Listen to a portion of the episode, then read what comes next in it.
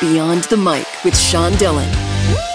We're joined on the star line by an actor you've seen everywhere LA Law, Psych, Major League, and now in The Farmer and the Belle, we welcome Corbin Bernsen. Hello, hello. Let's go beyond the mic. Corbin, you've acted, directed, even been a set designer.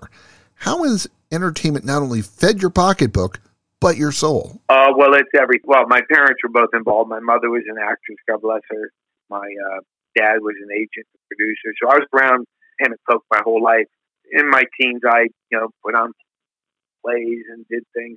But it's it's fed my soul in this way. It's it's I'm keenly interested, if you will, about who we are as human beings and how we've you know got to where we are, what we can become. As much as this has been a trying year, I'm I'm fascinated. I guess that's the word by you know massive differences that we so clearly see now about who we are, certainly as Americans, and pretty evenly divided if you look at the numbers. Evidently, uh, I I just I keep pressing toward the commonality. You know, I understand the differences. It's really good to see those. This is that, that's that, that's black, that's white. Show me the show me the gray in between. Not gray in a bad way, but show me where we, we cross over, where we are common as human beings, in love and fear and my feeding my soul, to go back to your question, has always been about projects that, like Farmer and the Belle, the one we're here to talk about, that explore some of that commonality of who we are. Do my little bit, man. At this moment I'm here on this earth, for however God long wants it to be, you know, what can I do?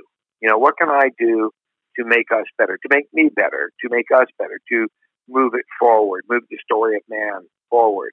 That's what feeds my soul, where I find that in different projects. Your latest gig is Grandpappy in The Farmer and the Belle. It's such a fun Christmas movie in the style of a Hallmark movie powered by faith.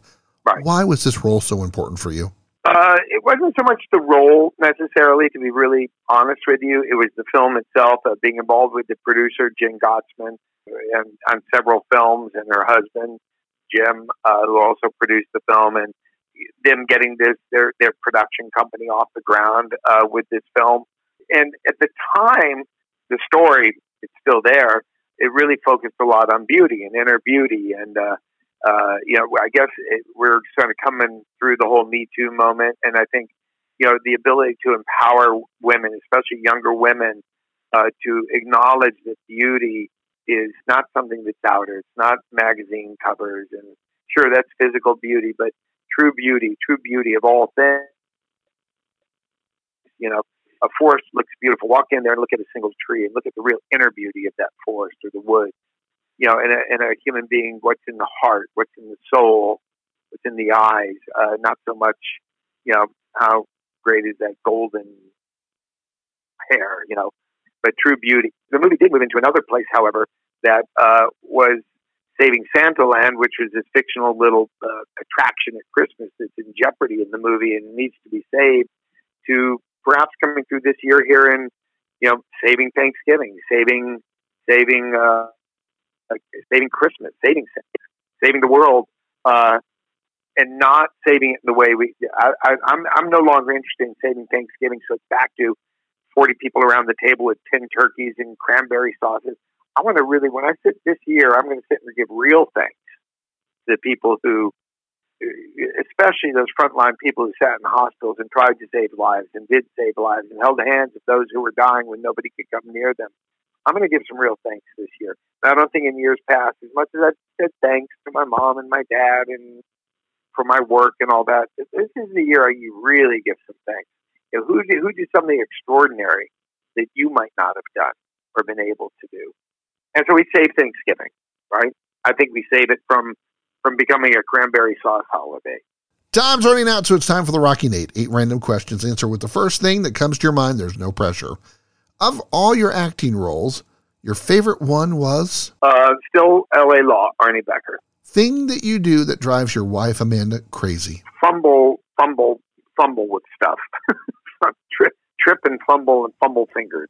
Now you've been a set designer and a carpenter. What was the last thing you built? I built uh, a redwood table and bench a couple of months ago. What's the one role that you want to perform on the stage? That's tough because it's yet to, it's something I'm writing. It's something I, I like to perform.